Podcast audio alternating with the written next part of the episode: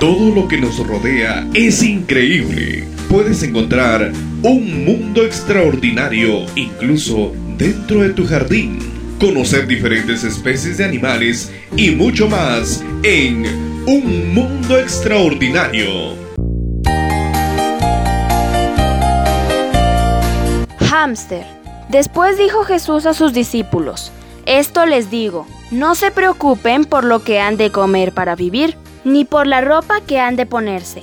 Lucas 12:22.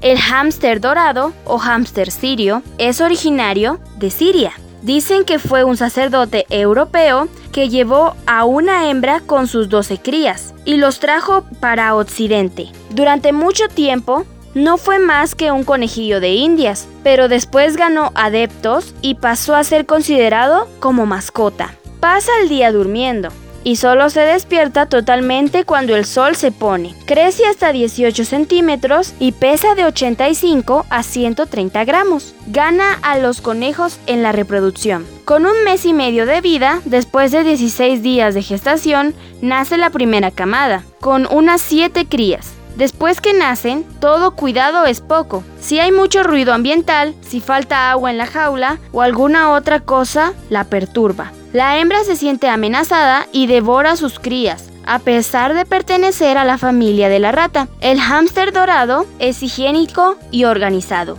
Aún siendo confinado a una pequeña jaula, administra el espacio que tiene, delimitando el lugar para dormir, orinar y comer. En cada lado del cuello, el hámster posee una bolsa interna donde guarda comida, aún sobrándole alimento. No resiste a la tentación de estar siempre guardando. Llena la bolsa y deposita la comida en un rincón de la jaula. Guardar comida es un hábito que recuerda el lugar de origen del hámster, donde los inviernos rigurosos los obligan a prevenirse contra la escasez de alimentos. Muchos seres humanos sufren el castigo del hambre total. Cada día millares de personas mueren víctimas de la desnutrición. Ellas necesitan la ayuda de todos. El otro lado de esa historia son aquellas personas que aún teniendo todo, quieren todavía más. No cesan en su preocupación por acumular para el día de mañana. Un rumor como el del efecto 2000 hizo que mucha gente almacenara toneladas de comida en sus casas. Jesús pide que evitemos cultivar ese hábito,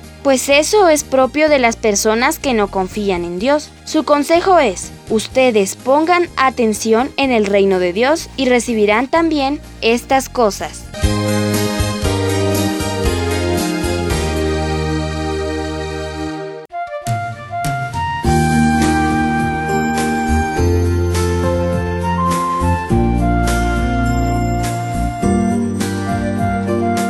No te pierdas nuestro próximo tema en Un Mundo Extraordinario. Hasta la próxima.